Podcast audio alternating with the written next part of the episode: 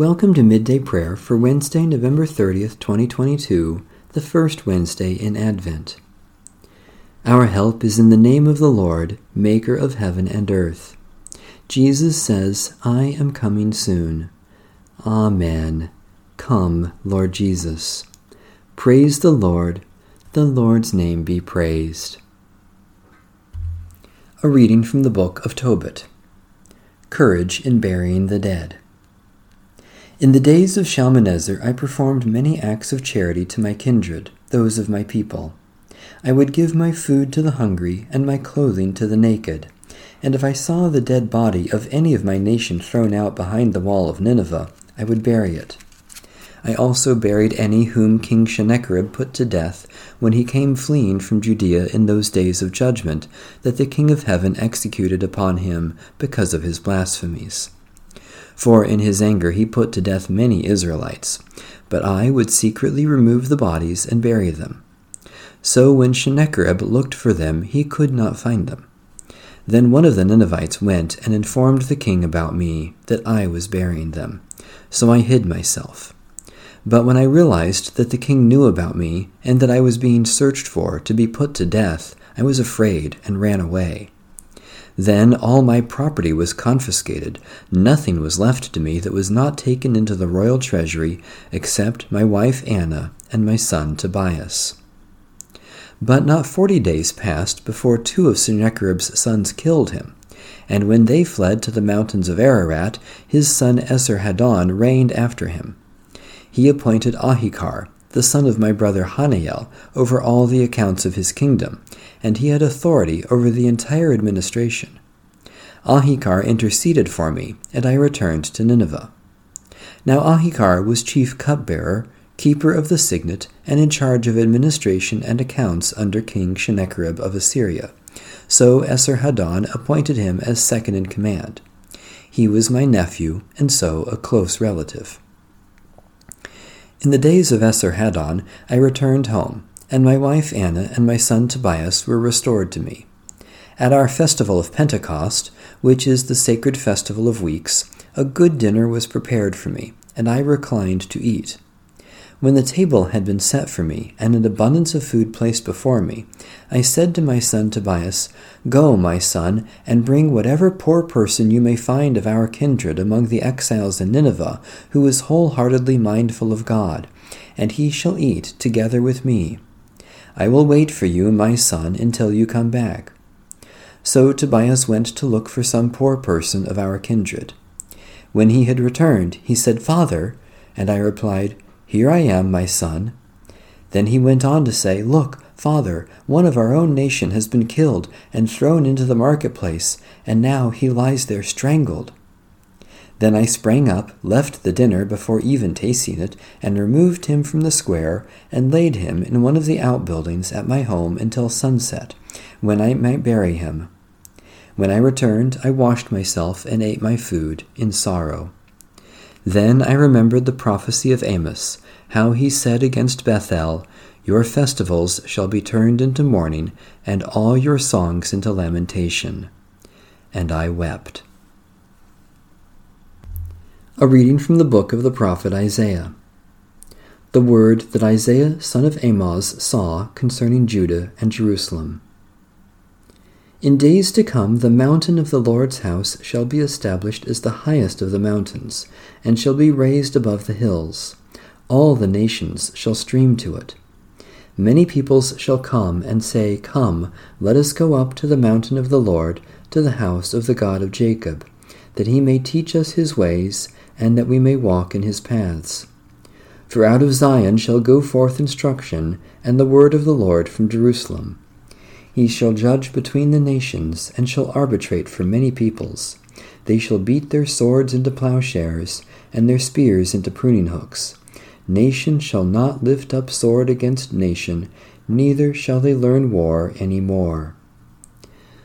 Holy Wisdom, Holy Word, thanks be to God. The Westminster Confession of Faith, chapter 34, as it was adopted by the United Presbyterian Church in the United States of America. Of the Holy Spirit, Section 1. The Holy Spirit, the third person in the Trinity, proceeding from the Father and the Son, of the same substance and equal in power and glory, is, together with the Father and the Son, to be believed in, loved, obeyed, and worshipped throughout all ages. Section 2. He is the Lord and giver of life, everywhere present, and is the source of all good thoughts, pure desires, and holy counsels in men. By him the prophets were moved to speak the word of God, and all the writers of the Holy Scriptures inspired to record infallibly the mind and will of God. The dispensation of the gospel is especially committed to him.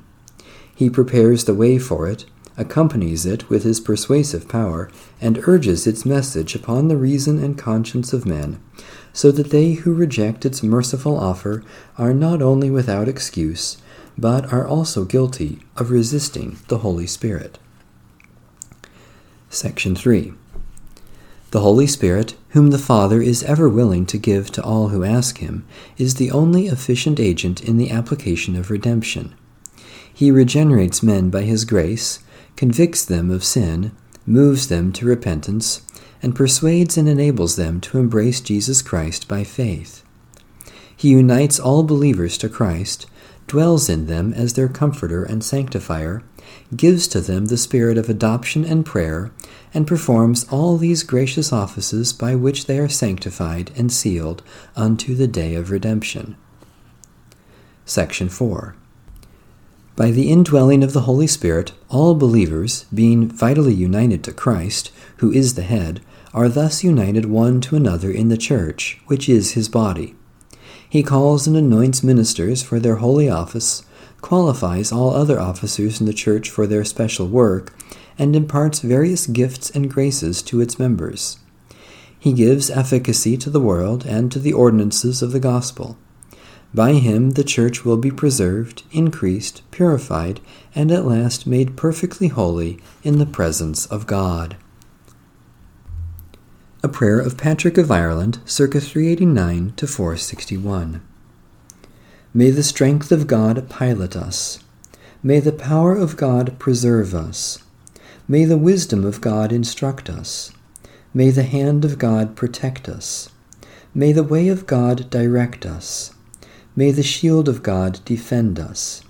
May the host of God guard us against the snares of evil and the temptations of the world. May Christ be with us, Christ before us, Christ in us, Christ over us. May your salvation, O Lord, be always ours this day and forevermore. Amen. A prayer for a meeting of a church council. Almighty God, in Jesus Christ you called disciples, and by the Holy Spirit made them one church to serve you. Be with members of our General Assembly, Synod, or Presbytery. Help them to welcome new things you are doing in the world and to respect old things you keep and use. Save them from empty slogans or senseless controversy. In their deciding, determine what is good for us and for all people. As this General Assembly, Synod, or Presbytery meets, let your Spirit rule, so that our church may be joined in love and service to Jesus Christ who, having gone before us, is coming to meet us in the promise of your kingdom. Amen.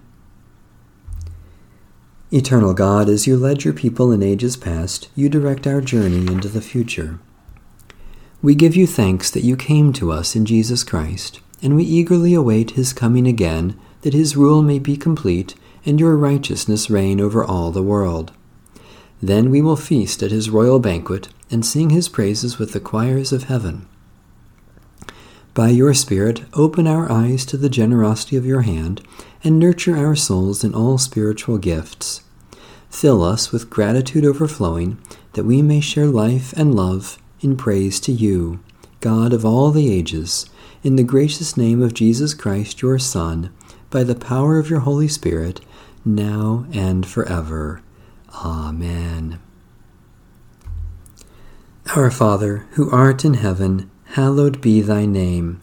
Thy kingdom come, thy will be done, on earth as it is in heaven. Give us this day our daily bread, and forgive us our debts as we forgive our debtors. And lead us not into temptation, but deliver us from evil. For thine is the kingdom, and the power, and the glory forever. Amen. The God of peace be with us. Amen. Bless the Lord. The Lord's name be praised.